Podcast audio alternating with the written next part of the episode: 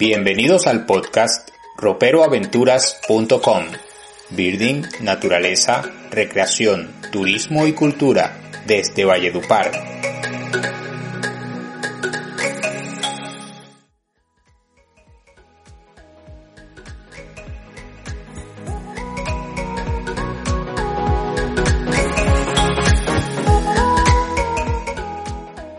Un saludo muy fraternal para todos los amigos que nos sintonizan a través de los medios digitales de este escenario para la libertad de la comunicación y la información que es la Internet. Muchas gracias por concedernos su compañía en este su podcast roperoaventuras.com. Recuerda que puedes sintonizarnos en todas las plataformas de podcast: iVoox, Spotify, Google Podcast, Apple Podcast y iTunes. Para este episodio, que se emite el día 1 de mayo del 2021, fecha en que las organizaciones sindicales conmemoran el Día de los Trabajadores, tenemos un programa con mucho contenido ambiental y ecológico.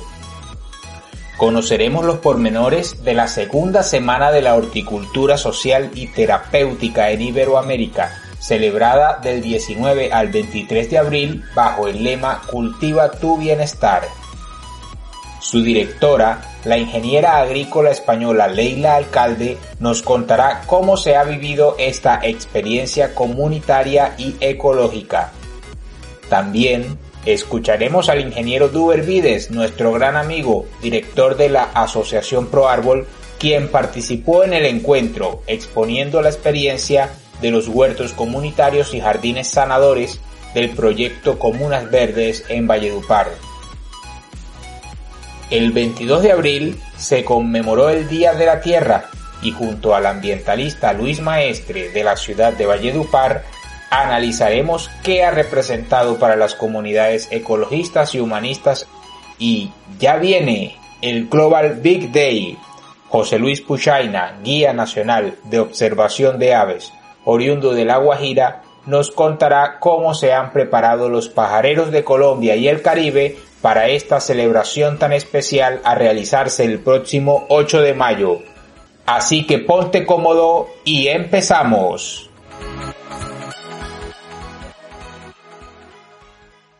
Leila Alcalde es una ingeniera agrícola de nacionalidad española, especialista en horticultura social y terapéutica de la Universidad de Coventry en el Reino Unido. Es una de las socias fundadoras de la Asociación Española de Horticultura y Jardinería Social y Terapéutica, institución de la sociedad civil que, como su nombre lo indica, trabaja para promover el uso de jardines y huertos para alcanzar el bienestar físico y mental de las personas. Esta asociación ha celebrado la segunda semana de la horticultura terapéutica y social en Iberoamérica, bajo el lema Cultiva tu Bienestar, a la cual hemos podido asistir a través de teleconferencia y aún es posible reproducir sus ponencias por la red social Facebook en la página Sabias Conexiones. Leila nos va a contar qué es la horticultura terapéutica y social, así como un poco de su historia. Primero de todo, la horticultura social y terapéutica. Esto es un anglicismo que hemos adoptado, ¿no? Entonces, por eso en España, en vez de quedarnos solo con horticultura, también añadimos jardinería, porque horticultura se refiere principalmente a las actividades de huerta y no incluye la jardinería. Además, principalmente la horticultura está enfocada al mercado, ¿no? Mercado del sector primario, de la agricultura, mientras que la jardinería puede ser también una finalidad simplemente pues de ocio, como un hobby, y no tiene por qué tener una finalidad económica. Y dentro de la jardinería pues también se puede incluir lo que son pues jardines comestibles que uno puede tener en su casa. Es por esto que nosotros desde España hemos decidido llamar horticultura y jardinería social y terapéutica, aunque también es cierto que en el mundo anglosajón no existe una palabra, según en qué país nos ubiquemos, pues cada uno utiliza un término concreto, ¿no? Puede ser terapia hortícola, horticultura terapéutica, horticultura social y terapéutica, por ejemplo, aquí en Reino Unido, donde yo resido. Dicho esto, la horticultura y la jardinería social y terapéutica lo que busca es, a través de las tareas habituales relacionadas con el huerto en el jardín, lo que se busca es mejorar la salud y el bienestar de la persona. Y esto ya puede ser a través de tres ámbitos diferentes, como pueda ser a nivel terapéutico, donde damos un servicio a nivel de terapia en el que con la persona o usuario, según se suele llamar, buscamos alcanzar una serie de objetivos, ¿no? Pues ya sea pues mejorar el movimiento físico a nivel general, o puede ser pues para recuperarse de un accidente o de un ictus, por ejemplo. Entonces, digamos que este sería el primer ámbito, el terapéutico, donde la terapeuta hortícola, que es una persona que se ha formado en esta disciplina, tiene los conocimientos suficientes como para llevar esta terapia. Y esta terapia hortícola habitualmente se suele ubicar en entornos clínicos y suele ser un servicio adicional o complementario a otros farmacológicos, ¿no? Esto es considerada una terapia no farmacológica y se ha visto que funciona muy bien y encaja muy bien pues a nivel tanto de complementaria a la fisioterapia, a terapias más bien enfocadas de psicología o psiquiatría, o como digo, como un servicio de rehabilitación para mejorar o aprender nuevas habilidades. El segundo ámbito, que es lo que se llama la horticultura terapéutica, o como nosotros decimos en España, un ámbito social, recreacional, donde lo que se busca es más bien un bienestar general de la persona.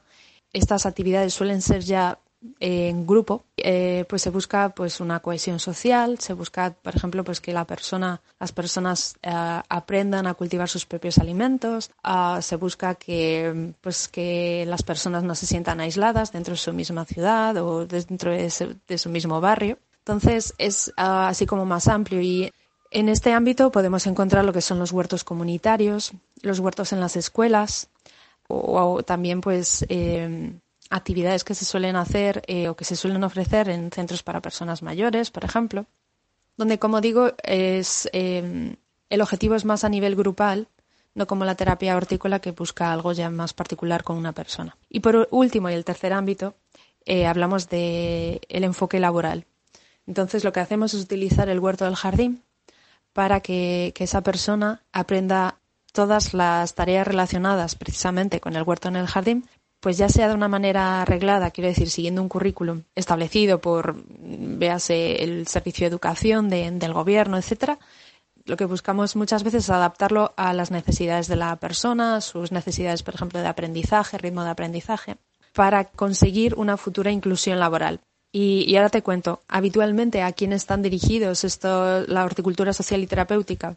A todo el mundo. Se puede utilizar con cualquier tipo de población o colectivo, ya sea, pues, por ejemplo, pensemos ahora en el personal sanitario que está pasando por una situación que le está sobrepasando, ¿no? Ya no sobrepasa a la población en general, pero particularmente a las personas que trabajan en el sector sanitario, por todas las situaciones que se están enfrentando. Entonces, el hecho de poder tener un jardín terapéutico o el hecho de poder asistir a unas sesiones enfocadas a la horticultura o la jardinería, pues le pueden ayudar a esa persona a manejar el estrés, porque es parte de los beneficios que ofrece.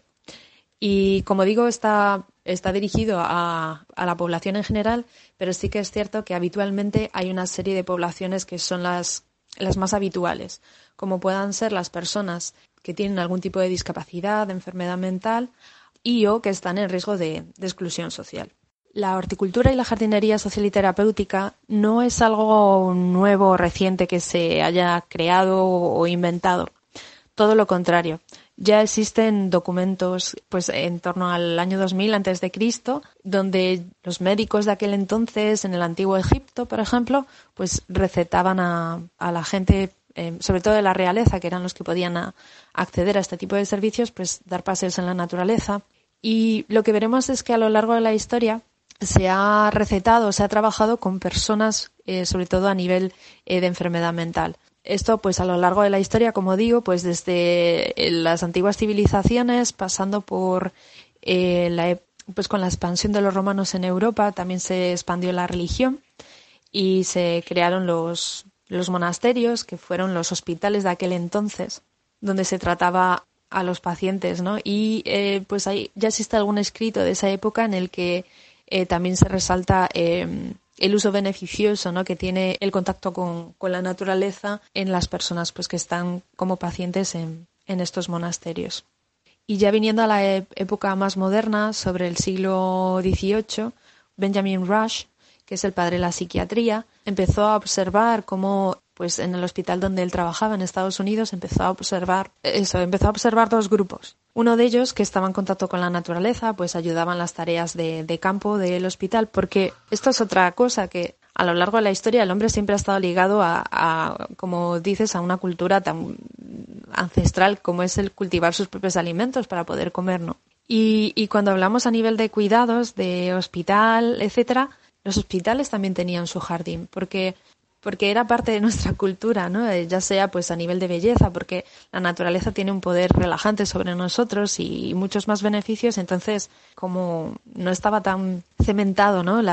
Sobre todo en las ciudades, pues los hospitales pues también tenían acceso a esta naturaleza. Entonces, bueno, volviendo a Benjamin Rush, lo que hizo fue, pues observó cómo ciertos pacientes, por el hecho de cultivar plantas, por el cultivar, ayudar a cultivar el huerto, etcétera, reducían la ingesta de medicación y tenían una mejora en su enfermedad, un mejor manejo, ¿no? de la enfermedad que otro grupo pues que no estaba en contacto con la naturaleza. Entonces él empezó a documentar todos estos hallazgos y los compartió con sus colegas, otros profesionales, y esto que, como digo, en el siglo XVIII se desarrolló más en Estados Unidos, también se trajo a Europa. Y en Europa también se empezaron a utilizar los hospitales pues con este tipo de objetivos, en el que, por ejemplo, en España se empezó a utilizar el huerto, el jardín, pues como una manera de inclusión social. Y ya no nos centramos solo en lo que son personas con enfermedad mental, sino que ya se traslada a personas con discapacidad. Entonces, esto pues en la época moderna viene de Estados Unidos y es donde más se ha desarrollado, y con el avance de...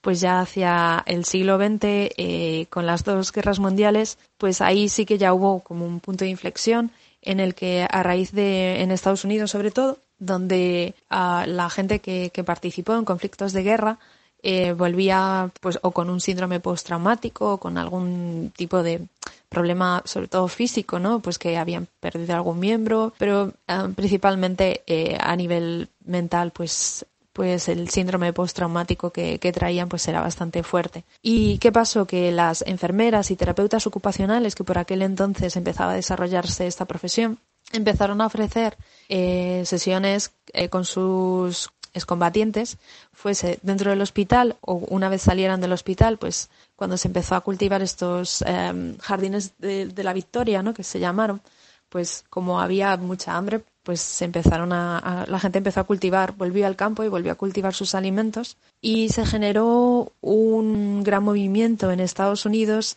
y las terapeutas ocupacionales sobre todo lo que vieron fue que estaba teniendo un efecto muy positivo el contacto con la naturaleza, y bueno, todo esto lo fueron documentando, lo compartieron, se fue desarrollando hasta el punto de que las terapeutas ocupacionales se fueron especializando en lo que hoy en día es la profesión del terapeuta hortícola, que combina los conocimientos, ciertos conocimientos de terapia ocupacional, ciertos conocimientos relacionados con lo que es la persona y conocimientos también relacionados con lo que es las ciencias agrarias, ¿no? El cultivo de huertos y el cultivo y mantenimiento de jardines. Y a partir de ahí, pues Estados Unidos fue una gran potencia, también se trasladó a Reino Unido, sobre todo en el mundo anglosajón, es donde más está desarrollada esta disciplina, nos lleva muchos años de ventaja. Y aquí en Europa, además, Alemania también lleva unos 30 años desarrollando esta disciplina, donde también han desarrollado sus propias investigaciones y artículos, pero aún así, pues estamos en un estado... En comparación con los países anglosajones, estamos en un estado muy incipiente. Y es por esto pues que mucha gente, muchas compañeras de Latinoamérica, debido a la falta de oportunidades de formación en este ámbito, pues han podido y han tenido esta oportunidad de ir a Estados Unidos a formarse. Y yo, en mi caso, viniendo desde España, pues me he venido a formar a Reino Unido, y es donde actualmente ejerzo mi profesión. ¿Cómo se ve beneficiada la salud de las personas a través de la horticultura terapéutica? Los beneficios que se han observado pues son muy amplios. Podemos, si queremos, pues clasificarlos sobre 4 áreas de la persona, como es a nivel cognitivo, a nivel físico, a nivel psicoemocional y a nivel social. A nivel físico, pues desde, imaginémonos que, claro, una actividad en el huerto, en el jardín, es una actividad donde se realiza un ejercicio moderado, pues ya sea cavando el terreno, transportando tierra de un sitio a otro. Luego, que es una actividad que se realiza al aire libre y la exposición a la climatología mejora nuestro sistema inmune. También, al estar al aire libre, nuestros niveles de vitamina D mejoran. Pensemos gente, ¿no? Personas mayores, por ejemplo, pues que pasan mucho más tiempo en casa o están aisladas, pues el hecho de poder salir y hacer una actividad de huerto o jardín, pues tiene estos beneficios que te estoy diciendo. Porque quizás esa persona, pues eso, a nivel de vitamina D, cuanto más tiempo está en casa, menos su cuerpo puede generar esta vitamina D. Ya dije a nivel inmunológico, a nivel físico, a nivel motor, a nivel capacidad motora fina, gruesa, coordinación mano-ojo. A nivel social, te ayuda a conocer otras personas, no sentirte aislado. Estar con gente que le gusta lo mismo que a ti, que están trabajando en el huerto del jardín con un objetivo común, que es a lo mejor producir lechugas, que luego esa persona pueda llevarse a su casa, y eso tiene un impacto a nivel emocional, psicoemocional, como decíamos, ¿no? Hay gente que por lo que sea en su situación no se veía capaz o no conoce el cultivo de frutas o verduras y no se ve capaz de hacerlo, y de repente con la ayuda de un terapeuta hortícola o una persona que, bueno, según el enfoque de nuestro proyecto, pues pueda ser de la rama agraria, agrícola o de la rama sociosanitaria, pues está acompañando a esa persona a alcanzar un logro para que esa persona pues se sienta orgullosa. Y qué mejor satisfacción que comer los propios tomates o las propias lechugas, por ejemplo, que has tú cultivado, ¿no? Cómo empoderamos a la persona a través de algo tan sencillo que es el saber cultivar sus propias frutas y verduras, ¿no? Es algo como muy revolucionario, es algo ancestral, es algo que culturalmente el ser humano siempre ha sabido hacer. Pero es cierto que con el paso de los años y con este tipo de economía más capitalista, que, bueno, yo creo que lo que se ha hecho es nos hemos olvidado, ¿no? Se ha industrializado todo y nos hemos olvidado de la naturaleza. Hemos dejado la naturaleza de lado. Los tomates vienen del supermercado, ¿no? Las lechugas vienen del supermercado, pero es algo tan sencillo el poder cultivarlas tú mismo o tú misma. Mucha gente pues que tiene acceso a un pequeño terreno, tiene un jardín en su casa, ¿por qué no cultivar sus propios alimentos? Y es algo que, como digo, nos empodera.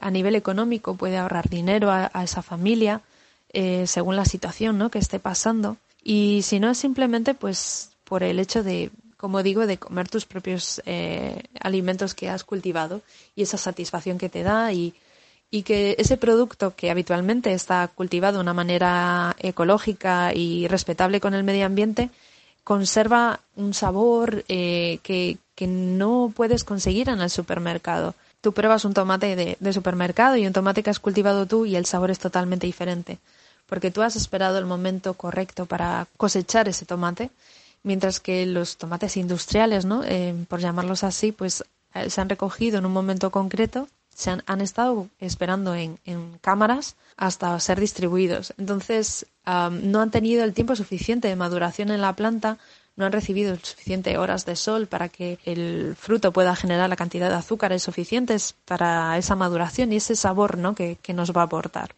Otro de los beneficios a nivel psicoemocional, pues es eso, y a nivel también social, ayuda a evitar el aislamiento, ¿no?, que está pasando ahora mismo, que está ocurriendo ahora mismo. Vivimos en un edificio, por ejemplo, y no conocemos a nuestros vecinos. Se ha perdido, ¿no?, ese apoyo, esa estructura. El ser humano es un ser social y hemos perdido esa estructura, este apoyo. Entonces, el huerto o el jardín terapéutico nos ofrece esta posibilidad de reconectar con gente pues que quizás no conocemos y vivimos puerta con puerta. Es muy curioso. Tiene, la verdad, que muchísimos beneficios a nivel de reducir el estrés y la ansiedad. Mejora también los ciclos del sueño, porque no estamos más expuestos a la luz del día, hacemos ejercicio físico, llegamos cansados a casa. Para algunas personas, sobre todo personas que tienen discapacidad, es una oportunidad estupenda de entrar en contacto con la naturaleza, porque de otra manera no tendrían esa oportunidad. Hay estudios que dicen que pues son un tipo de población que apenas tiene acceso a la naturaleza. Y qué mejor manera de trabajar la inclusión social a través de algo tan amable como es el huerto, el jardín. Admirar la belleza que pueda tener una flor, conservar la biodiversidad. Es la verdad, como decía la compañera Analía y Mariana, ¿no?, que hablaron desde Argentina, las múltiples dimensiones que se pueden trabajar desde algo tan sencillo como un huerto o un jardín. Leila, por favor, cuéntanos un poco de tu historia personal. ¿Cómo llegas a este mundo de la horticultura terapéutica y social?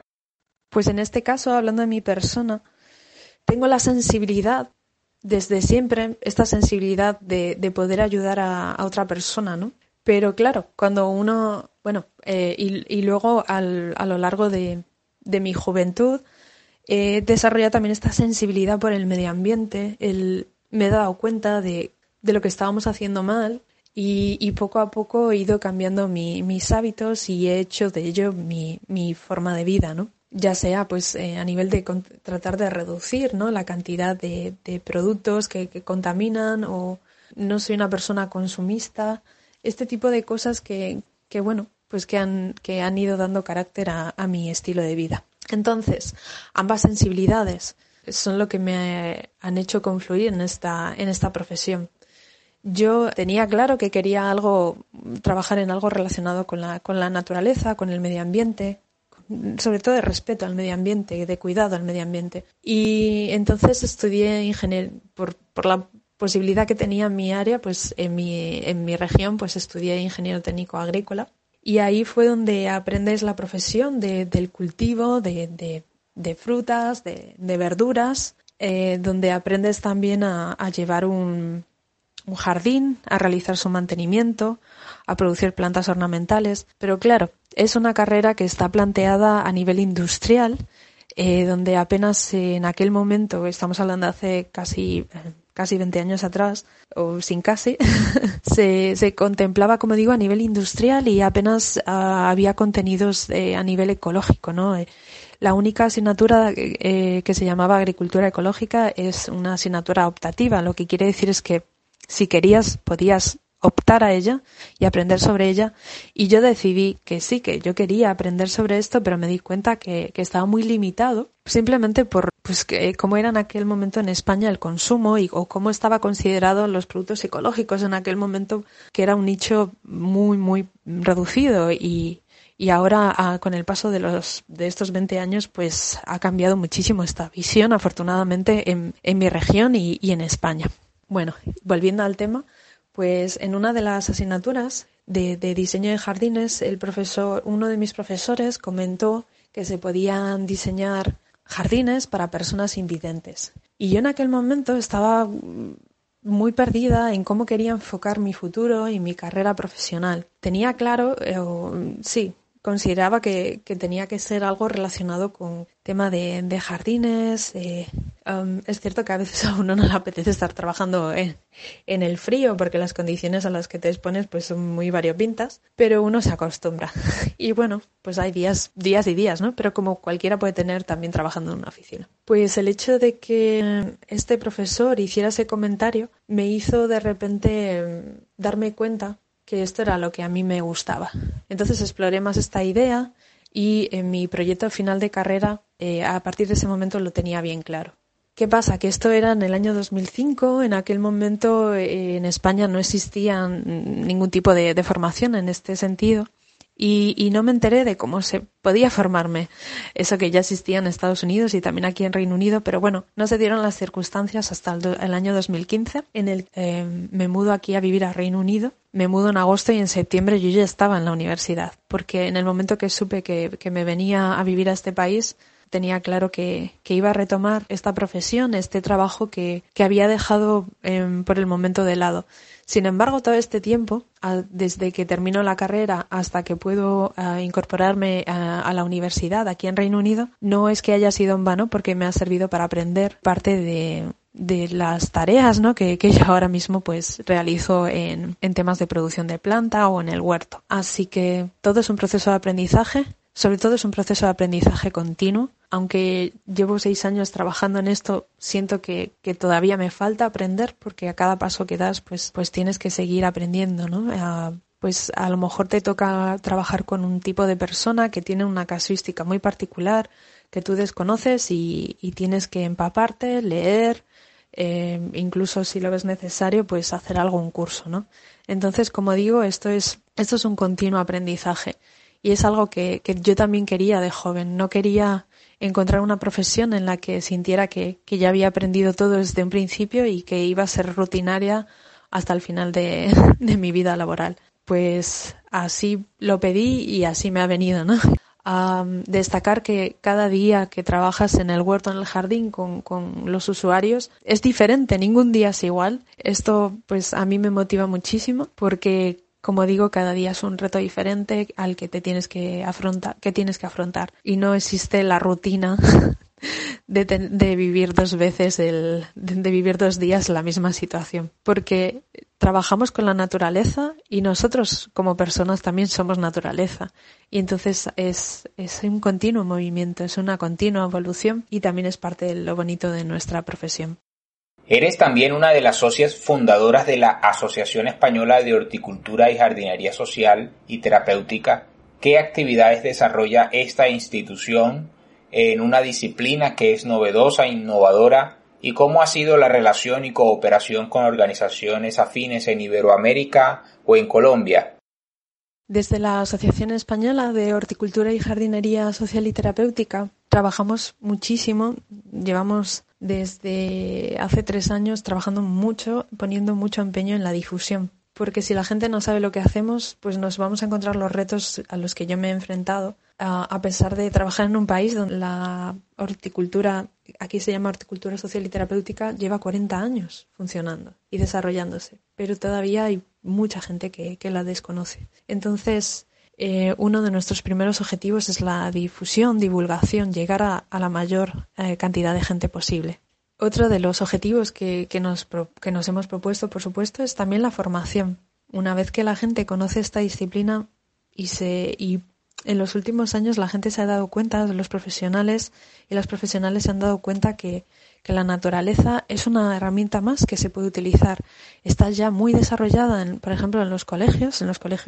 Ahora es raro encontrar un colegio que no tenga un huerto escolar y bueno, poco a poco pues llevarlo a otras áreas. Entonces nosotros lo que buscamos desde la asociación es formar a las y los profesionales que deciden que la actividad de huerto, por ejemplo, porque no todo el mundo tiene jardín, pues que la actividad de huerto puede ser algo beneficioso para los usuarios, ya sea un centro de personas mayores, ya sea un centro... una entidad social que trabaja con personas con discapacidad intelectual o personas con trastorno del espectro autista, por ejemplo, ¿no? Entonces, como digo, otra de nuestras áreas es la formación. Y entre la difusión, la divulgación y la formación queremos que se desarrollen artículos, investigaciones.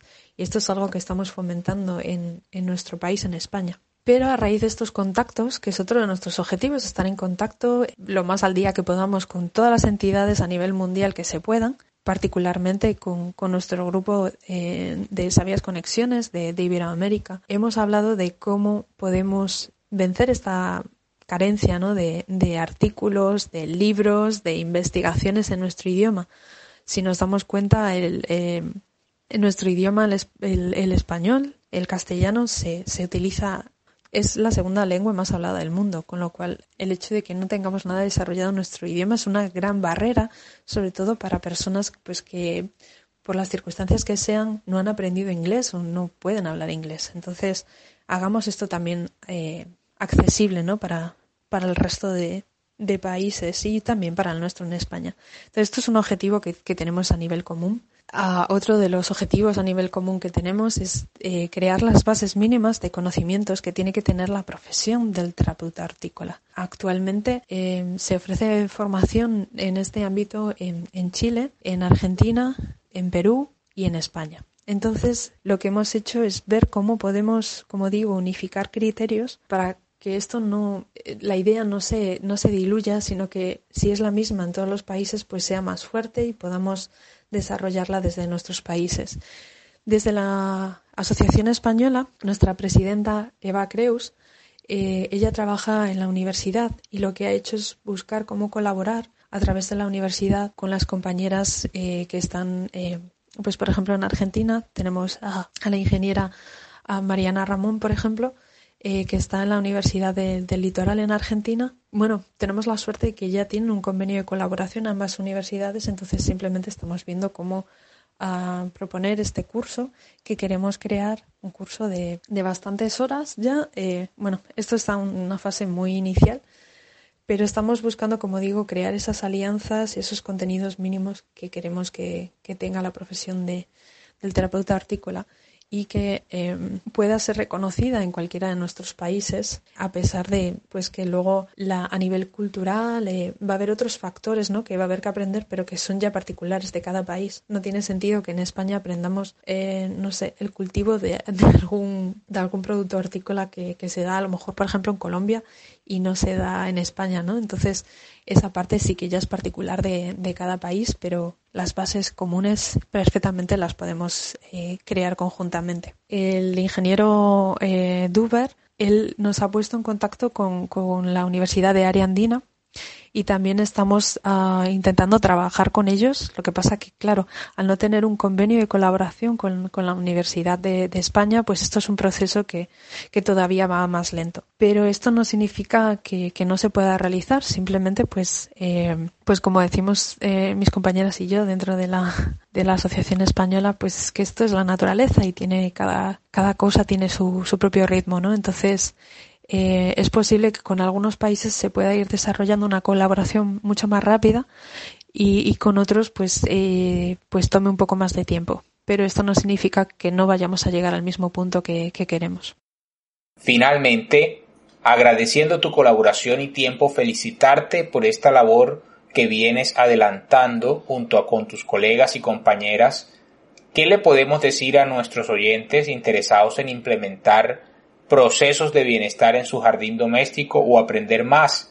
¿Cómo pueden contactar los proyectos en los que participas para que puedan tener una asesoría u orientación? La ventaja que tienen hoy en día las personas que se interesan por esta disciplina es muy grande con respecto a la que nos hemos encontrado el resto de compañeras cuando no existía nada. Creo que el hecho de haber creado esta página en Facebook de Sabias Conexiones, el hecho de haber creado todos estos encuentros que se pueden visualizar a través de YouTube o esta última semana de Cultiva tu Bienestar se pueden visualizar en la página de Sabias Conexiones de Facebook. Creo que eso ofrece ya una ventaja sobre la gente interesada que, como digo, no hemos tenido la ocasión de encontrar las compañeras y yo en su momento cuando decidimos dedicarnos a esta disciplina. Entonces, primero les invito, como digo, a que visiten la página de Sabias Conexiones y también la página de todas las compañeras, y las personas que quieran ponerse en contacto con nosotros, por favor que visiten nuestra página de la asociación. Ahí podrán encontrar además un proyecto que venimos desarrollando, que yo vengo preparando desde el año 2016. Ha estado en una fase inicial. He detectado dónde están los fallos y una vez que ya lo he mejorado, pues ahora ya lo he puesto a disposición de la Asociación Española, y este proyecto se llama Mapeo. Entonces, toda la gente que esté interesada puede acudir a nuestra página web e ir a la pestaña de Mapeo, donde y esto es un mapa que lo que busca es visibilizar todas las iniciativas que trabajan en este ámbito en España. A la Asociación Española nos pueden encontrar pues a través de las redes sociales también, y como digo, pues a través de nuestra página web. Ahí tienen a su disposición el correo de contacto y toda la gente pues sea bienvenida a contactar con nosotras. Y agradecerte tu interés por esta nota y por hacerlo a través de un podcast. De verdad que estoy muy agradecida porque, como digo, la difusión es tan importante y nos parece muy relevante desde la Asociación Española de Horticultura y Jardinería Social y Terapéutica colaborar con cada iniciativa que se haga en este sentido. Y nada, esto es una profesión que nos apasiona y por eso queremos llegar a la mayor cantidad de gente posible y puedan conocer este trabajo tan bonito que realizamos utilizando la naturaleza como herramienta, y en particular el huerto y el jardín. También el ingeniero Duber Vides nos contó cómo fue para la Asociación Pro Árbol esta experiencia de participar en la segunda semana de la horticultura terapéutica y social en Iberoamérica. Acá está su mensaje. Muy buen día, José. Gracias por abrirnos este espacio de participación en tu programa. Y bueno, esta semana de la horticultura social y terapéutica organizada por Sabias Conexiones y llamada Cultiva tu Bienestar. Ha sido una semana muy enriquecedora de conocer experiencias a nivel de Iberoamérica en esta disciplina. También nos permitió interactuar, compartir con cada uno de los ponentes y conocer ese trabajo que vienen desarrollando en cada uno de sus países. Vemos que a nivel de Iberoamérica se están dando excelentes pasos del desarrollo de esta disciplina y eso nos ha permitido que mucho de este material, de este conocimiento, se dé en el idioma español, porque mucha de la literatura del conocimiento de esta disciplina está en el idioma inglés, y este espacio a través de Sabias Conexiones ha permitido eso, de que muchas personas puedan conocer más a fondo sobre el desarrollo de esta actividad de horticultura social y terapéutica en lengua española, lo que nos permite estos eventos es seguir llegando a más personas para que puedan también prepararse en esta disciplina, desarrollarla en sus diferentes países. Y a nivel nuestro local, Pro Árbol presentó cómo viene aportando, promoviendo a la horticultura social y terapéutica a través del programa Comunas Verdes. Algunos de nuestros proyectos los vimos muy alineados con personas de otros países, ponentes que estaban también desarrollando actividades similares de huertos, de jardines. Entonces, esto nos ha permitido observar que estamos bien alineados en cuanto al desarrollo y promoción de la horticultura social y terapéutica en nuestra ciudad. Y estas alianzas que se han hecho, estos contactos, nos permitirán fortalecer, seguir promoviendo, seguir mejorando y que esta disciplina en algún momento en nuestra ciudad o en nuestro país tome bastante fuerza, lleguemos a un punto de conformar una asociación de horticultura terapéutica y social a nivel Colombia.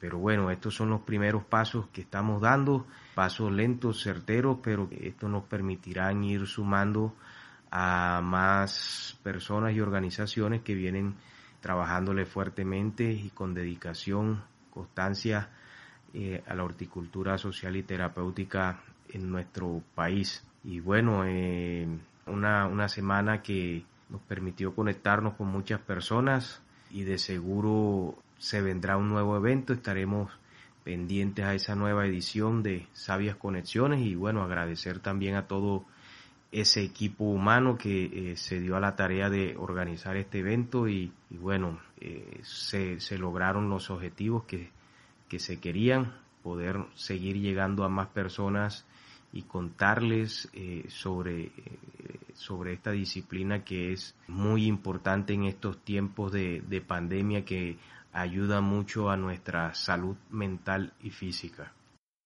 Roperoaventuras.com.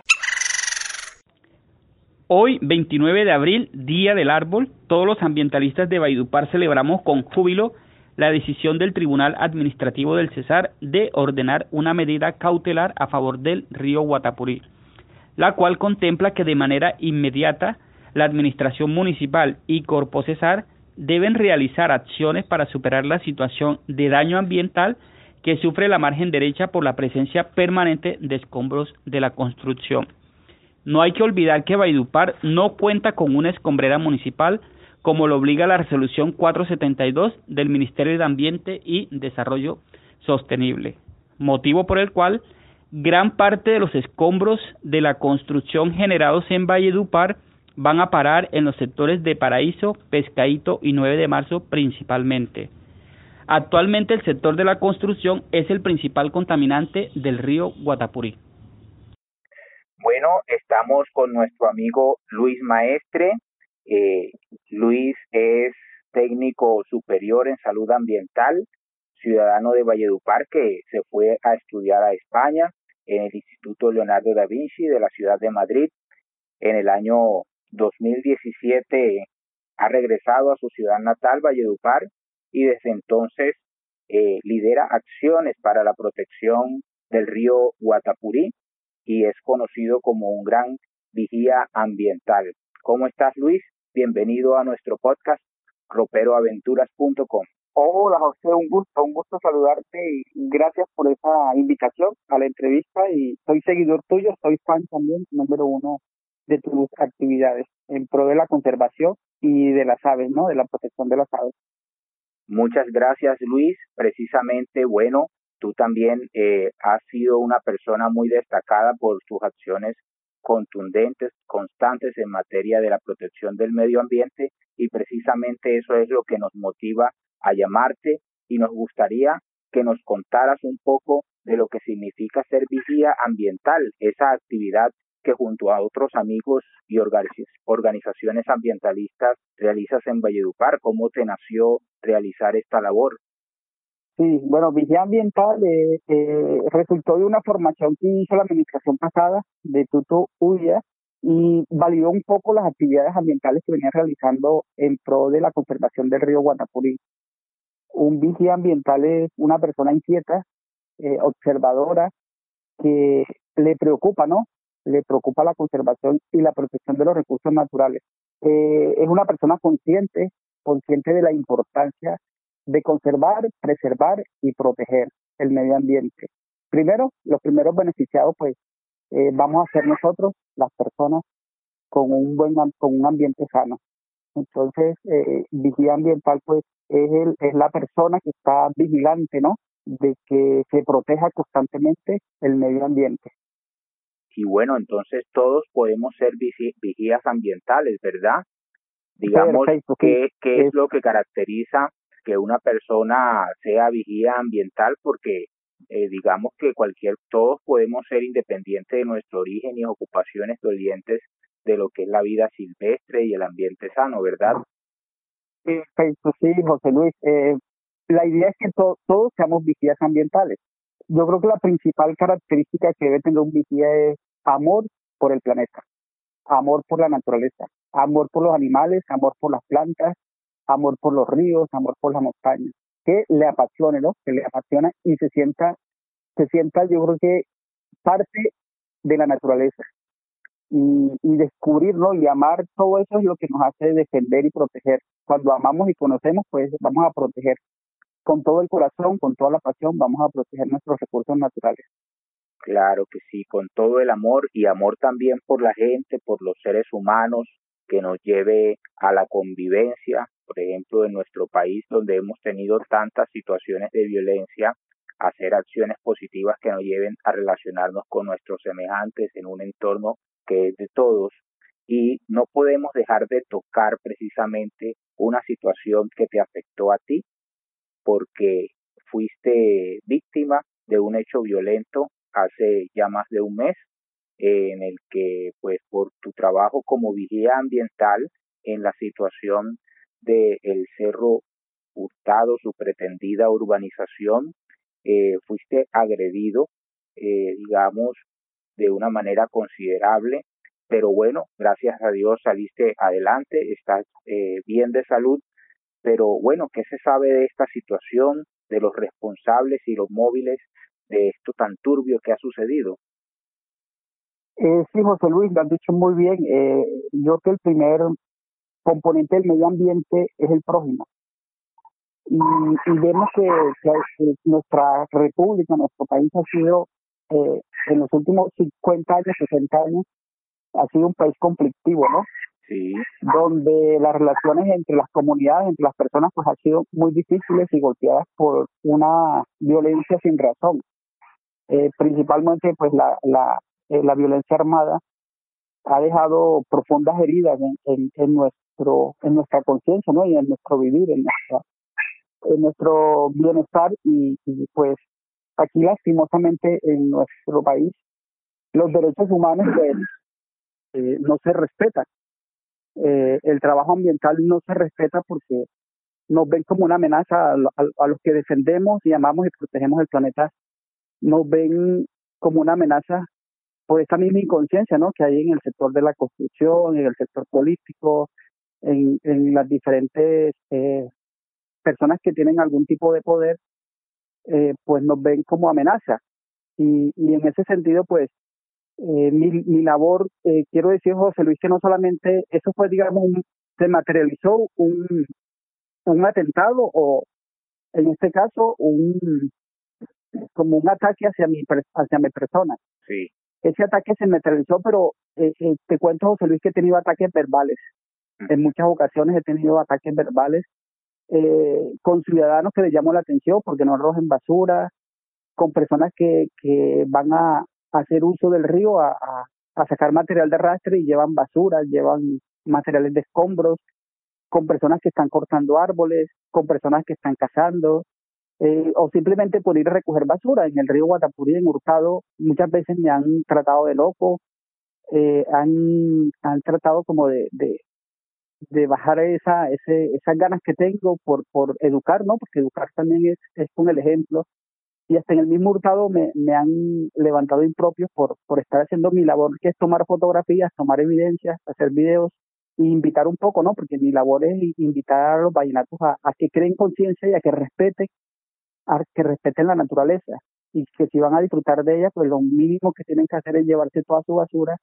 Entonces, en esta inconsciencia que vive la sociedad colombiana, nosotros muchas veces, los colectivos ambientalistas, también somos atacados, no solamente como te dije, por el mismo gobierno en su defecto, sino también por personas que de alguna u otra forma frenamos ese hambre urbanístico que tienen, ¿no? Y que no respetan absolutamente nada a la hora de diseñar proyectos urbanísticos. Entonces, yo pues me siento que ya lo he superado, nunca he tenido miedo, no voy a tener miedo, porque de eso se trata, ¿no? De liderar y estar enfrente de la protección del medio ambiente.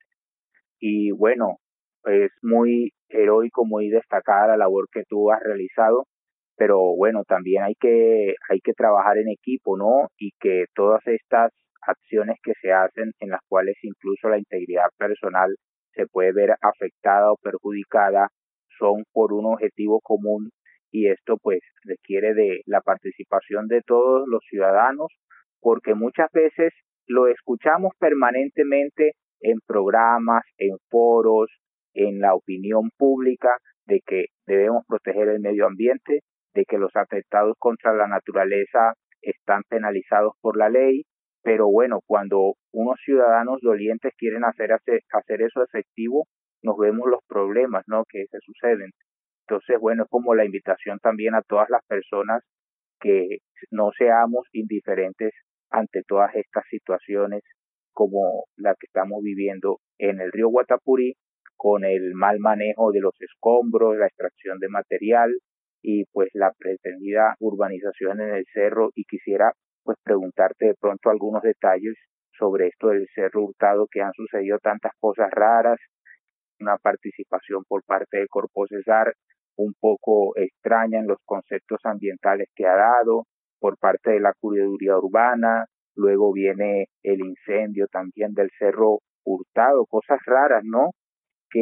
¿Cómo va esto, digamos, desde el punto de vista de la protección del Cerro Hurtado? Porque hay muchos más ciudadanos que están pendientes de esto dentro de una mesa que ha sido pública, pues de personas que quieren contribuir a la conservación del cerro. Entonces, ¿cómo van, digamos, desde el punto de vista legal las acciones para proteger este medio ambiente del Cerro Hurtado, este ecosistema que hace parte del bosque seco y que muy pocas ciudades en Colombia y en el mundo pueden gozar de tener unos cerros arbolizados dentro de la parte urbana? Sí. Las acciones legales, pues hasta este momento hemos interpuesto una acción popular en defensa del Cerro Hurtado, ¿no? Para que se blinde nuevamente con el decreto 032 se blinde la integridad del cerro, que como bien lo sabes, el 032 de 1996 lo blindó como reserva ecológica y patrimonio de la ciudad. Entonces ya está metida la acción popular, ya está admitida la acción popular y bueno, estamos a la espera de que el juez administrativo pues nos siga informando cómo va el tema. Y aquí hay algo, admite algo muy importante en el tema de los conceptos de Corpocesar, de las curadurías, de la misma administración municipal, en este caso la oficina de planeación, vemos ciertas inconsistencias, ¿no? Primeramente, Corpocesar no está asumiendo el rol de la protección de los recursos naturales. Como tú bien lo dijiste, el Cerro Hurtado es un relicto del bosque seco tropical. El bosque seco tropical es uno de los ecosistemas más amenazados en Colombia. Actualmente nos quedan por mucho un 8% en todo el territorio nacional, y de estos bosques tropicales en la región Caribe son los más amenazados. No me explico ante este panorama que tiene el bosque seco tropical, cómo la corporación no blinda o protege este relicto, este pulmón. Como tú lo dices, pocas ciudades en el mundo tienen el privilegio de tener un bosque, un pulmón dentro de su casco urbano. Entonces, yo creo que la corporación ha fallado. Desde mi punto de vista, la corporación se rajó en no blindar y en no hacer un acercamiento con la administración municipal, en decir no, esto ante el panorama que tiene el bosque seco tropical en todo el territorio nacional, nosotros vamos a blindar este cerro, este relicto íntegramente. No se va a permitir la urbanización de nada, absolutamente nada, simplemente se va a proteger, se va a vallar y se va a proteger. Se va a blindar, vamos a hablar con el Consejo, vamos a blindarlo nuevamente, y que esa manzana que fue supuestamente sustraída en el Plan de Ordenamiento Territorial del año 2015, nuevamente sea cambiada el uso del suelo y se reserve la integridad, porque lo que estamos nosotros como ambientalistas, los diferentes comités ambientalistas aquí del municipio, estamos es que se blinde nuevamente la integridad de esa reserva, ¿no? De esa reserva ecológica y patrimonio de todos los vallenatos. Claro, y muchas veces estos problemas que se presentan de la destrucción del patrimonio público y de el bien común, de los hábitats naturales, también es dejadez, olvido de los ciudadanos, como que no le prestan atención a eso. Y una simple caminata con ánimo ecologista, una simple caminata para compartir con amigos, puede ser una actividad que nos permite apropiarnos de un espacio público. Y precisamente te felicito porque no has dejado de realizar eso junto a tantas cantidades de amigos que también quieren proteger el Cerro Hurtado. Y te lo digo también porque a propósito del Día de la Tierra, ahora el 22 de abril fue una de esas actividades. ¿Por qué no me cuentas un poco cómo fue esa caminata que nos contaste a través de las redes sociales? Sí, José Luis, quería hacer una pequeña acotación antes de responderte la pregunta. Sí. En relación, bueno, el apoyo de la Mesa del Árbol ha sido fundamental, ¿no? En la defensa del Cerro Hurtado. Para ellos pues quiero agradecer, ¿no? En nombre de todos los ambientalistas, de toda la comunidad vallenata, ese gran aporte que ha hecho la Mesa del Árbol en la defensa y apropiación de la defensa del Cerro Hurtado. Eso por un lado. Por otro lado, tú lo has dicho, los ciudadanos vallenatos, por lo menos aquí en Valledupar, veo mucha apatía, ¿no? Hacia la protección e indiferencia hacia la protección del medio ambiente. Pero hay un caso que me llama bastante la atención, José Luis, y es el del humedal Elenial. Sí. Este humedal lleva una problemática ambiental de más de 22 años, documentados desde noviembre de 1999 a la fecha. Se han emitido más de 500 documentos, 500 folios sobre el expediente. Entonces vemos que muchas veces, las comunidades, en este caso del barrio Elenial, están protegiendo 22 años un humedal y han acudido a todas las instancias. Disculpa, Luis, se nos cortó la comunicación por un momento, pero empezabas a relatarnos la situación del humedal del barrio Eneal, que desde el año 1999 viene siendo estudiado, y bueno, empezabas a relatarnos esta situación. Adelante. Perfecto, José Luis. Sí, te comentaba que tú habías dicho un tema muy importante de que los ciudadanos, ¿no? Somos un poco apáticos, o por lo menos aquí en Valledupar, los vallenatos somos apáticos a la protección ambiental y a la conservación. Pero hay un ejemplo aquí en Valledupar, yo creo que se ganan todos los premios y todos los méritos, es la Junta de Acción Comunal del barrio Elenial, que desde hace 22 años están liderando la protección de ese humedal, que está al pie del Cerro La Popa. Son 22 años continuos de enviar documentos, de enviar solicitudes a todas las instituciones habidas y por haber aquí en el departamento y a nivel nacional, incluido el Ministerio del Medio Ambiente, para que se proteja, se conserve este importante humedal en Valledupar.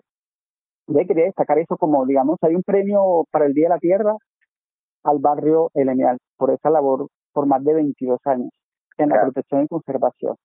Grandioso. La comunidad del barrio Elenial es, digamos, un barrio popular de acá de la ciudad de Valledupar en la Comuna 5, ¿verdad? Sí. En lo que es la parte noroccidente de la ciudad, como entre el barrio como Divino Niño, La Nevada, ¿verdad? Sí, exacto, sí, por ese sector. Muy bien, está ahí una comunidad empoderada. Claro sí, que sí. Exactamente, sí, sí. Y ya en relación al río, al 22 de abril, la actividad que realizamos con la Escuela Ambiental, le comentaba que nosotros trabajo muy de la mano con la Escuela Ambiental, en mi casa, la Escuela Ambiental, y junto con Carolina estamos empoderando a los jóvenes de las diferentes asociaciones, diferentes organizaciones que hay en el municipio de Valledupar, como es la JCI, como es Plataforma de Juventudes, Jóvenes por el Ambiente, AIESEC, diferentes colectivos de organizaciones juveniles, los estamos empoderando en la conservación del medio ambiente.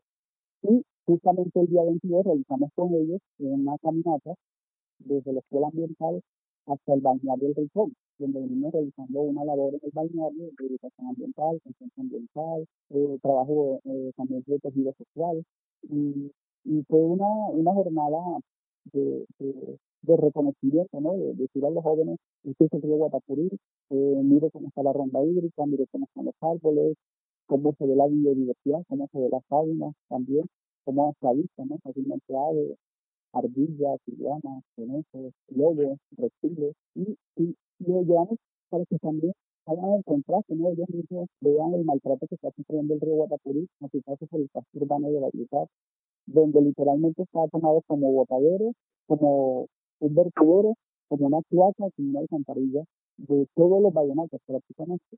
Sí. Entonces, lo llevamos a que ellos mismos tomen conciencia, ¿no? De la importancia de conservar las rondas hídricas de los ríos, en este caso el río Guatapurí, para el bienestar del río Guatapurí. Claro, Luis, el balneario El Rincón hasta hace pocos años era reconocido como uno de los lugares bonitos del río Guatapurí cerca de Valledupar. Sin embargo, la explotación inconsciente de ese recurso natural lo ha llevado pues a no ser nada hoy en día. La verdad es que hay mucho por trabajar, pero también hay mucha esperanza porque hoy en día se siente ya que hay también un gran número de ciudadanos que quieren proteger la naturaleza, que quieren vivir en un ambiente sano y que ya comprenden que calidad de vida es muy diferente a nivel de vida. Entonces, proteger todo esto de la naturaleza y realizar acciones para la convivencia ciudadana en estos entornos naturales, pues nos acerca mucho más a lo que es el bien común. Luis, muchísimas gracias por permitirnos comunicarnos contigo, atender esta llamada. Y en nuestro podcast, roperoaventura.com, es tu casa también. Gracias a ti, José Luis. Ropero, de verdad, sigo en primera línea el trabajo también que viene realizando desde el tema de las aves, ¿no? Y el tema de la reserva ecológica que tienen en Manaure, el tananeo, creo que se llaman los tananeos. Sí. Sigo muy de cerca vuestras actividades y verdad que también son uno de mis fans y son un referente en la conservación y en la protección del medio ambiente. Gracias Luis. Estamos ahí en el mismo equipo, que es el equipo de la naturaleza donde todos debemos estar. Mi amigo Luis, un contacto, una red social, algo para las personas que quieran saber más de esa labor que tú realizas y que quieran participar. Sí, perfecto. Me pueden, en Instagram, me pueden conseguir como proteccionambiental.valledupar. Proteccionambiental.valledupar en Instagram y en Facebook, Protección Ambiental Valledupar. Bueno, Luis, muchas gracias, que estés muy bien. Espero que volvamos a hablar pronto. Perfecto, José Luis. Muchísimas gracias a ti. Un abrazo. Roperoaventuras.com. Nos encontramos en diálogo con José Luis Pushaina, guía de avistamiento de aves nacional, oriundo de la población de Camarones en el departamento de La Guajira. Es profesional de las ciencias ambientales, tecnólogo del Servicio Nacional de Aprendizaje, SENA, guía de turismo profesional. Cursa además noveno semestre de Ingeniería Ambiental en la Universidad de La Guajira y es un líder comunitario fenomenal. Destacadísimo en la promoción y conservación de la cultura guayú que lleva en la sangre, docente para varias comunidades del Cesar y La Guajira que se inician en la construcción de sus proyectos de turismo comunitario. José Luis, ¿cómo estás? Bienvenido a nuestro podcast roperoaventuras.com. Muy buenos días, José Luis. Es un gusto estar contigo y bueno, un gusto dirigirme a toda esa comunidad de pajareros y a toda esa comunidad de personas que están interesadas en aprender un poco sobre el avistamiento de aves, sobre ese turismo especializado, el cual es una herramienta de desarrollo económico y de conservación para los departamentos y comunidades locales con potencial en avifauna en Colombia. Muchas gracias, José Luis, por concedernos este gran honor de compartir contigo. Bueno, José Luis, ya viene el Global Big Day. A propósito de lo que mencionabas de el avistamiento de aves como una herramienta comunitaria para conocernos nuestras aves, nuestra naturaleza. Hay una jornada muy importante para el avistamiento de aves para los pajareros, que es el Global Big Day, jornada mundial de observación de aves que organiza la plataforma de ciencia participativa eBird.org. Esta se va a realizar el próximo sábado 8 de mayo. Y cuéntanos, por favor, cómo los pajareros de Colombia vivimos esta experiencia, pues tú que además tienes por objetivo compartir con otros pajareros, guías, líderes de la región Caribe en las montañas de la Serranía del Perijá en el Cesar. Sí, José, bueno, este es un día muy importante para los observadores de aves. Pues hay un lema que estamos utilizando en esta ocasión. Decimos que seas parte del equipo más grande de observación de aves en el mundo. Es el 8 de mayo, es el gran día mundial, es una celebración anual a las aves que están a nuestro alrededor. Nosotros decimos generalmente, no importa dónde te encuentres, únete a nuestra pajareada más grande del mundo, que es el 8 de mayo, y compartes con nosotros tus registros. La participar es fácil. Este evento creo que es una gran posibilidad para aquellas personas que desconocen, digamos, el mundo del avistamiento de aves. Y además no solamente es mirar desde el punto de aspecto de vista de los aves, sino también generar una conciencia distinta de que las personas obviamente puedan salir al campo, los que viven en el campo, los que están en sus casas, hacerlos desde su balcón, desde su patio, desde su jardín. En esta ocasión, la observación de aves del mundial es que lo estamos haciendo así por el hecho de que, bueno, estamos en un tiempo complicado, estamos en el tema de la pandemia y toca cuidarse, obviamente. Entonces, por lo tanto, se le convida a las personas, los que están en la ciudad, hacerlo en su jardín, hacerlo desde su balcón, si tienes árboles frutales en tu patio, en todos lados siempre vamos a tener ese amigo emplumado, estas aves que generalmente las personas al no saber de ellos desconoce, o sea, los tiene a tu alrededor, ellos te han brindado un sinnúmero de beneficios, pero nunca te has puesto a observarlos, a detallarlos de alguna manera. Este día es una gran posibilidad para que tú empieces a las personas que quieran emprender este gran hobby, esta gran pasión, es que las personas empiecen a observar las aves y con observarlas también vas a conocer la importancia de ellos en el medio que nos llevan. Entonces, participar es muy fácil, incluso puede ser parte del Global Big Day, como les dije, solamente se puede dedicar entre 15 a 10 minutos, Obviamente hay unos requisitos para poder registrar esas observaciones en línea a través de lo que tú me dijiste, a través de la aplicación gratuita del eBird, que se puede descargar desde el teléfono hasta el teléfono y empezar a registrar las aves.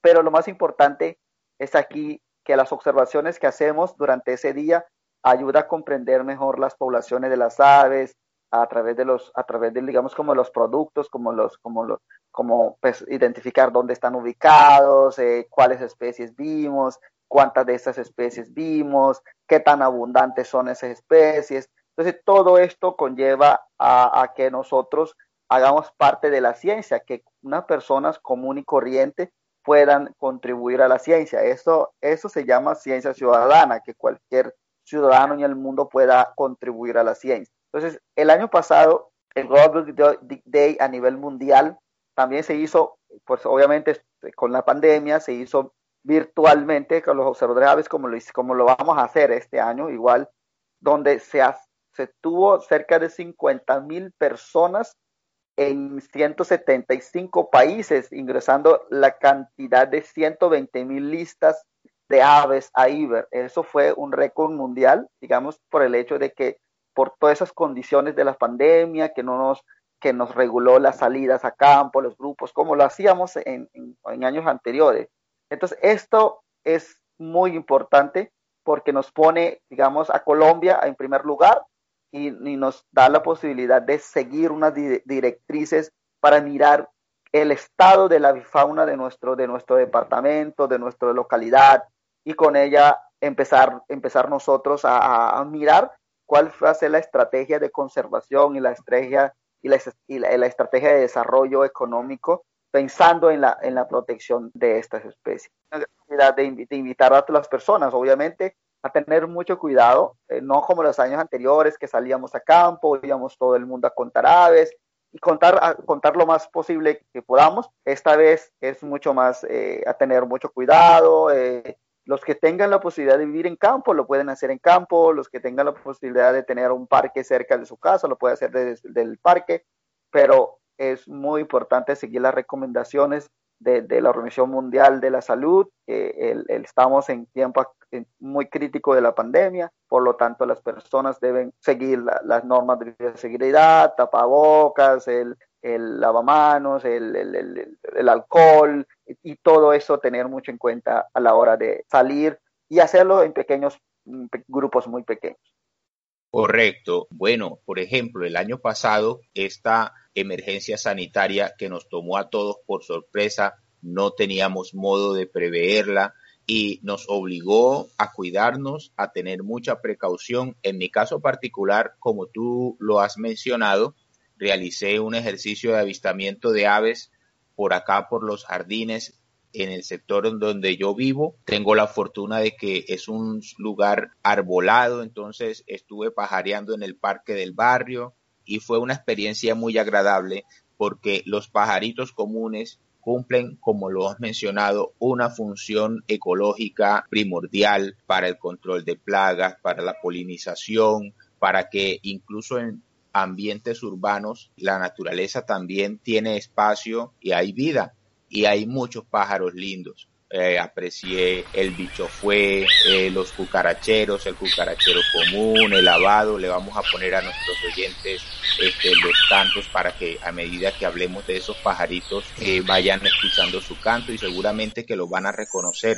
Pues son pájaros comunes, pero muy bonitos. El azulejo glauco, por ejemplo, que en nuestra región, José Luis, del Cesar y La Guajira, al norte de Colombia, es común, pero es prácticamente los únicos lugares del mundo donde se puede observar los colibríes. Entonces, todo esto nos deja una grata experiencia, sobre todo para las personas pues que tenemos también una conexión con la naturaleza, y es para todos, no solo para pajareros expertos, ni mucho menos, sino todo aquel que quiera conocer un poquito de las aves. Es una experiencia muy sencilla que se puede habituar muy fácilmente en el uso de esta aplicación eBird y con los tutoriales de video en YouTube y en Facebook de parte de las organizaciones de pajareros, que permanentemente hay mucho material para instruirse acerca de eso, José Luis. Y cuéntame, ¿vienes entonces para el departamento del Cesar, para el municipio de Manaure Cesar concretamente, a ver y hacer registro de las aves endémicas de la zona de Sabana Rubia. Cuéntame un poco de esas expectativas que genera, aunque ya en el pasado hemos tenido la oportunidad de pajarear mucho por esa región. Vienes con unos expertos guías también de la región Caribe para hacer una super pajareada. Cuéntame, ¿qué expectativa tienes con esta actividad?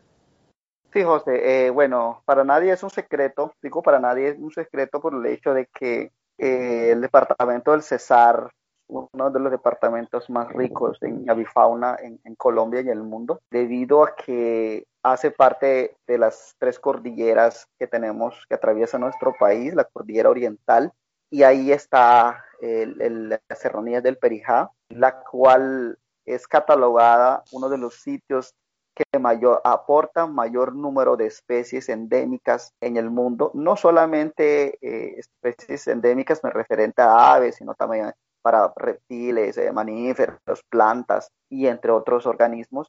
Este 8 de mayo, pues, con unos amigos súper expertos, ornitólogos del Caribe, del Magdalena, del Atlántico y del Cesar, vamos a estar en Sabana Rubia, que es uno de los sitios más atractivos para la observación de aves, y hace parte de la ruta norte de las aves de Colombia, que es una ruta ya establecida a través de unos estudios con una ONG internacional que se llama Audubon, por allá en los años del 2015, que estuvimos haciendo ese proyecto de fortalecimiento de rutas, y el Cesar entró parte de esa ruta a través de esa zona. La expectativa es muy grande porque la mayoría de nuestros amigos que vienen ese día son expertos en aves de montaña, en aves de páramo, pero no han tenido la oportunidad de ir a Sabana Rubia. Por eso hemos querido contar con tu presencia como experto en el área, José, para que tengamos una gran pajareada. Pues la idea es sacar el mayor número de especies de consideraciones únicas, casi endémicas, restringidas a páramo, y la expectativa es muy grande. Aspiramos sacar más de 100 especies durante ese día que puedan sumar para esta competencia a nivel mundial. Pues es una competencia, hay que ser claro, pero no quiere decir de que tengamos que anteponer la situación actual para ganar como país. No, es una competencia sana, donde tengamos que registrar en realidad las aves que se observan con cantos, con fotografías o de manera muy, muy puntual con los conocedores y sabedores de las especies de la zona. Entonces, por lo tanto, la expectativa es muy grande. Vamos a estar 5 personas ese día, todo un día en el páramo de Sabana Rubia, por Manaure, y registrar todas esas especies que son consideradas importantes para sumar a la lista de especies para Colombia. Entonces, estoy muy, muy, muy, muy satisfecho, muy contento de que personas como Breiner Tarazona y los demás compañeros que llevan mucho tiempo haciendo observación de aves, Cristian Sierra, Cristian Manrique, ellos llevan muchísimo tiempo haciendo observación de aves, son de los guías más reconocidos que tiene la costa Caribe. Entonces, contar con la presencia de ellos, eso también nos va a impulsar un poquito el territorio, nos va a impulsar un poco esos registros para decir al mundo, bueno, aquí estamos, aquí está el Cesar, aquí está el páramo de Sabana Rubia y aquí está el potencial de la avifauna para la región del Cesar. Entonces, la expectativa es muy grande, y bueno, y esperamos contar con tu apoyo para ese día del 8 de mayo en Sabana Rubia. Dios mediante, así será. Y bueno, vamos a ver una de las especies objetivo, pues son todas las endémicas y las subespecies restringidas a la Serranía del Perijá. Por ejemplo, el chamicero del Perijá, el colibrí metalura iracunda, que es la metalura del Perijá, el tapaculo, donde vamos a estar pendiente también, por ejemplo, del gorrión montés, del Perijá, Entonces, todos estos pajaritos son restringidos a esta área de la Serranía del Perijá y en ningún otro lugar del mundo los podemos apreciar. Por eso es importante también identificar cuáles son las áreas y cuáles amenazas para su ecosistema se pueden estar generando, porque es conocido, en el Perijá ha habido en los últimos años incendios forestales, las talas que afectan a los bosques de toda nuestra nación, en fin, y todo eso también lo necesitamos porque estas son especies irreemplazables, que solamente tenemos una oportunidad para conservarlas. Así que bueno, haremos todo lo posible también por sumarnos a tu equipo y que sea una gran pajareada. Sí, también quisiera como compartir con los oyentes, con las personas, que cómo estamos Colombia en cuanto al aviturismo en el mundo, en cuanto a especies de aves. Nosotros somos el primer país de especies en el mundo. Colombia lidera este campeonato, o lidera esta mayor observación, el Global Big Day, en un ranking de actualmente con 1.446 especies que fueron registrados el año pasado, pues seguido de Perú con 1.129, Ecuador tercero, y se suman 9 países latinoamericanos, aparecen digamos como el mayor cantidad de especies. En este ranking, además, los ya mencionados como está Brasil, México, Costa Rica, Argentina, Bolivia y Panamá, y obviamente sumados a ellos Estados Unidos. Entonces, somos un continente principalmente que en el mundo tenemos esa riqueza biodiversa, la cual en este evento mundial ha sumado para hacernos también mucho más, acercarnos a ser esos países que reconocidos en este campo, digamos, de ser los países más ricos en aves a nivel mundial. Por eso invito a todos nuevamente que este 8 tengamos esa posibilidad de acercarnos a la naturaleza, tengamos esa posibilidad de, no solamente nosotros, nuestros hijos, nuestros amigos, nuestras amistades, empezar a influenciar en ellos esa gran posibilidad de acercarse a la naturaleza, y que a través de la observación de aves ellos puedan generar mayor conciencia en el resto de las comunidades. Quiero hablar un poquito también del departamento del Cesar. Como dije, el Cesar ha estado participando en años anteriores en este Global Big Day, teniendo en cuenta su importancia ecológica, social y cultural para las comunidades locales. Pues tú has estado, José, y eso es, te felicito por eso, has estado a la cabeza de estas actividades en el Cesar. Y de hecho, el Cesar ya está categorizado dentro de las áreas que aportan mayor número de especies, con 662 especies aproximadamente en todo el departamento.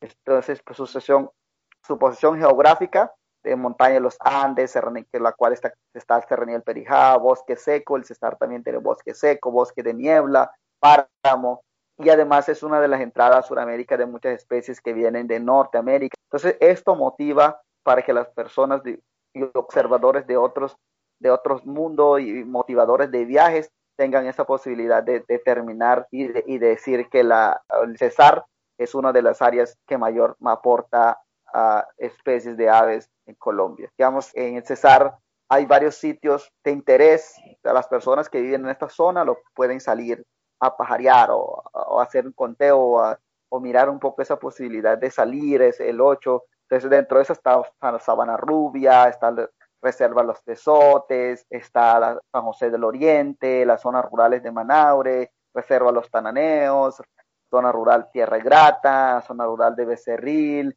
la zona rural de La Jagua de Ibirico, y entre otras zonas que son súper importantes para pajarear en ese día. Pues hay unas recomendaciones que las personas puedan conocer o aprender un poco, que son los sitios de pajareo. Es muy importante a la hora, el 8 de mayo, estar muy temprano, tipo 5 de la mañana, aprovechar los mayores movimientos de aves, llevar ropas cómodas, colores muy bajos, preferiblemente beige, café, gris, zapatos cerrados, cómodos para los bosques secos. Pues obviamente escoger con anticipación el lugar de pajareo, incluso los grupos ya organizados. Estudiar, es muy importante esto, estudiar el listado de la región para saber qué aves esperar, sus características, variación de plumajes, tamaño, sexo, edad, condición, canto y comportamiento. Eso nos ayuda a nosotros a hacer una buena identificación, llevar una lista de las aves que tienes en el área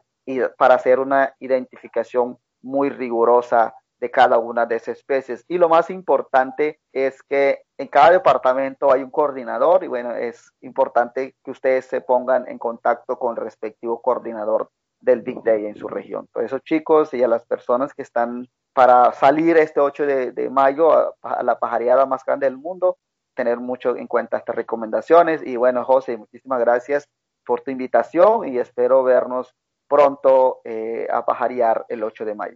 Y a ti, José Luis, por concedernos esta entrevista y por tener esa pasión que no solo eres guía nacional, eres formador de guías, y debo decirlo que las primeras letras en el avistamiento de aves yo las aprendí de José Luis Pushaina y de otros guías que hace 6 años, como lo mencionaste en algún momento de la entrevista, iniciamos dentro de un proyecto de Audubon, de Calidris, de otras entidades en Colombia. Empezamos a pajarear y hoy en día pues es nuestra actividad principal y es pues lo que nos genera las mayores satisfacciones. Por eso te doy las gracias y bienvenido siempre a este espacio. Espero seguramente que vamos a tener muchas oportunidades para hablar de pájaros y de transmitirle a la comunidad todo esto que nos apasiona.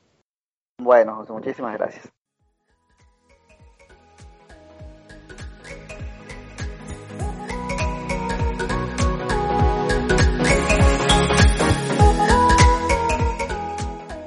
En la musicalización de este episodio hemos contado con la canción Adventure del DJ y productor musical de nacionalidad holandesa JJD, quien lanzó esta composición en el año 2016 a través de la plataforma NCS, No Copyright Songs, y se puede descargar gratuitamente en la página web ncs.io.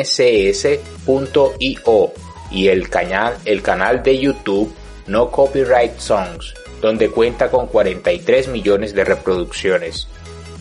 Este episodio ha sido posible gracias al respaldo de la Asociación Pro Árbol de Valledupar y la Fundación Reserva Natural Los Tananeos de Manaure Cesar, a quienes expresamos nuestro agradecimiento. Si deseas publicitar tus emprendimientos y servicios en nuestro podcast y página web, contáctanos al email turismo@roperoaventuras.com o al teléfono 317-626-8212. También te invitamos a hacerte pajarero o sumarte a nuestra comunidad local de observadores de naturaleza, Birding Club, Proyecto Ecojugando. Envíanos un mensaje al email ecojugando@hotmail.com o síguenos en todas las redes sociales como @ecojugando. Si deseas contribuir con una donación voluntaria a nuestras actividades ecologistas y a la producción de nuestros programas, puedes visitar nuestra página web roperoaventuras.com/donaciones. Muchas gracias por estar ahí y hasta pronto.